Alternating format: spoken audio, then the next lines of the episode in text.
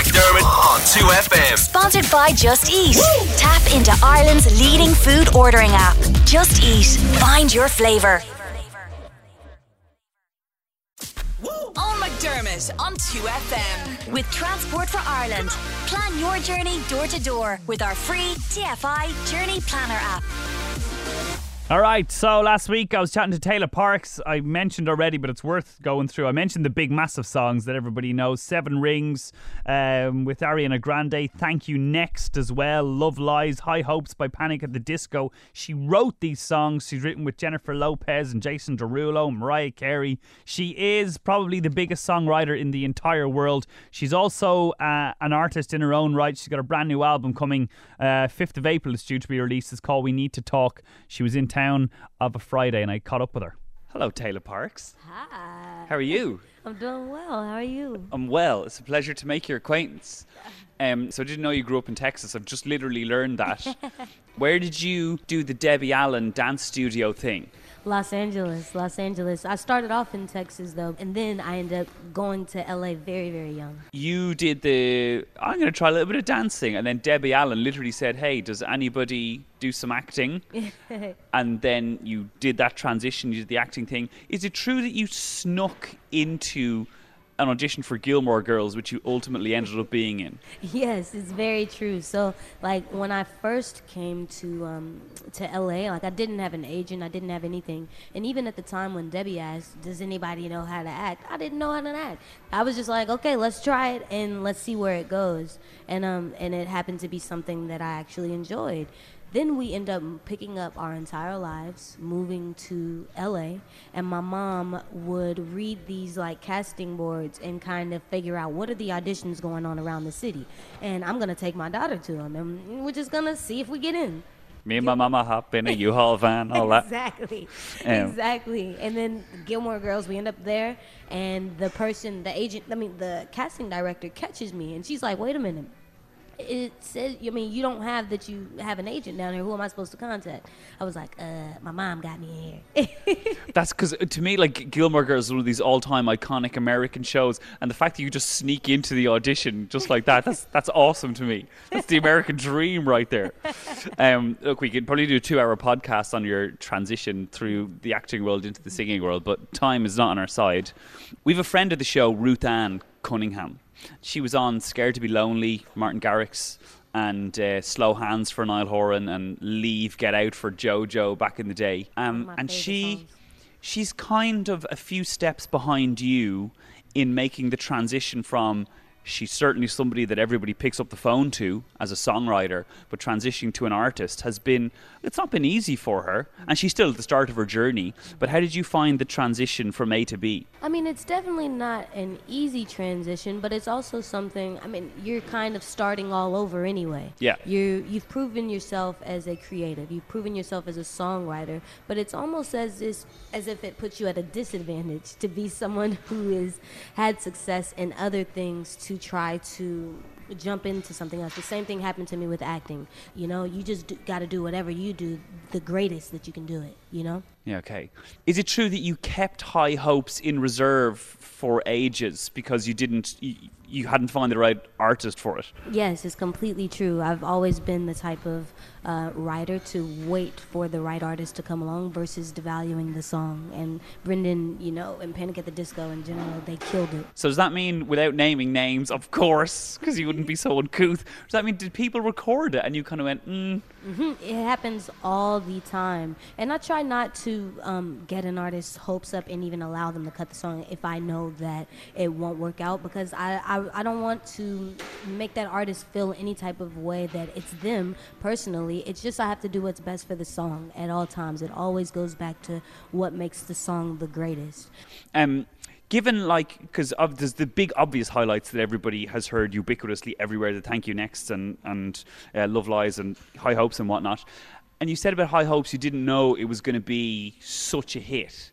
Is that common with songs? Like even when you're writing you know if you're on thank you next do you know oh we're on to something special here or do you just kind of go i'm happy with this song and it will do what it will do like are you good at measuring the future success of stuff you're writing I think I don't try to measure the future success of it because then I start to you start to overthink when you come to, to that point. I think the music industry would be in a lot better place if everybody stopped pretending to know what a hit is. We don't know it's a hit until it becomes a hit. That's why they all sound different or the very exact same thing. But I mean, imagine like DJ Mustard, right? He came out and you know immediately that was a DJ Mustard track because it had about doom, doom, doom, doom. You know that then 50 more of those come after it. Sure. We can't pretend like we would have known that DJ Mustard would have blown up like that, but we can see the effect that he's had on, you know, music, and same thing goes for any other trend. But nobody knows it until it actually happens.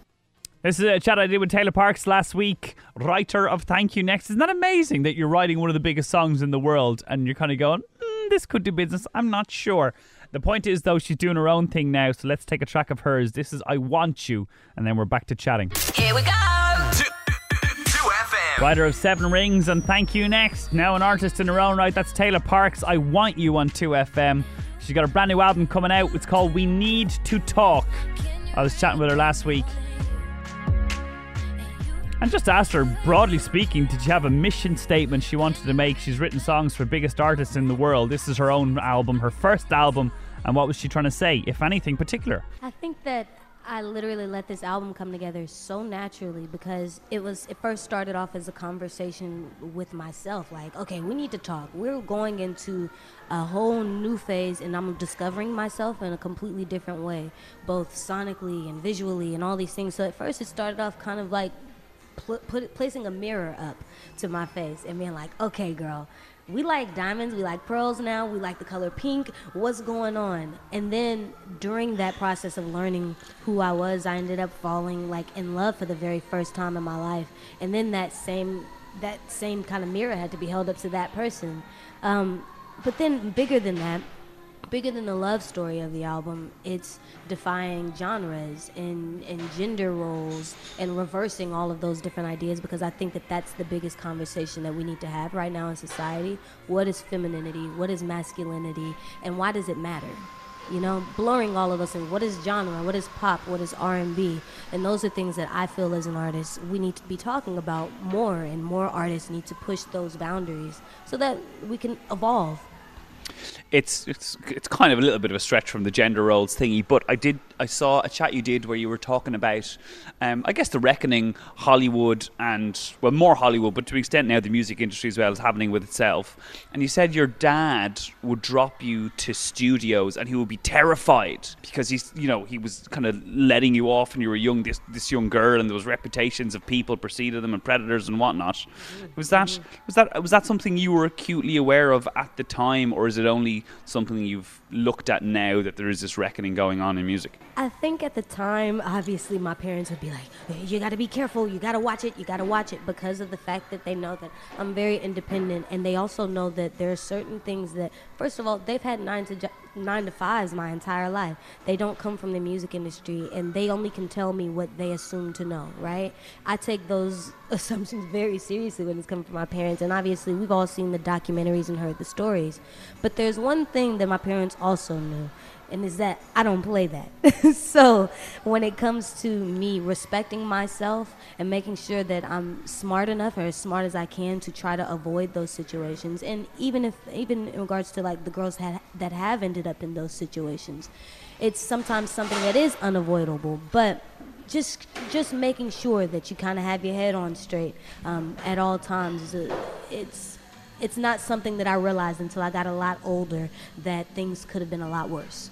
Okay, good. Well, at, at, at least you kind of got to walk away and go, I escaped rather than I was. Exactly. I didn't really have to go through um, anything where I was disrespected in that way, which is amazing. I, I've been really blessed to be able to say I've worked with a lot of incredible men and women, you know?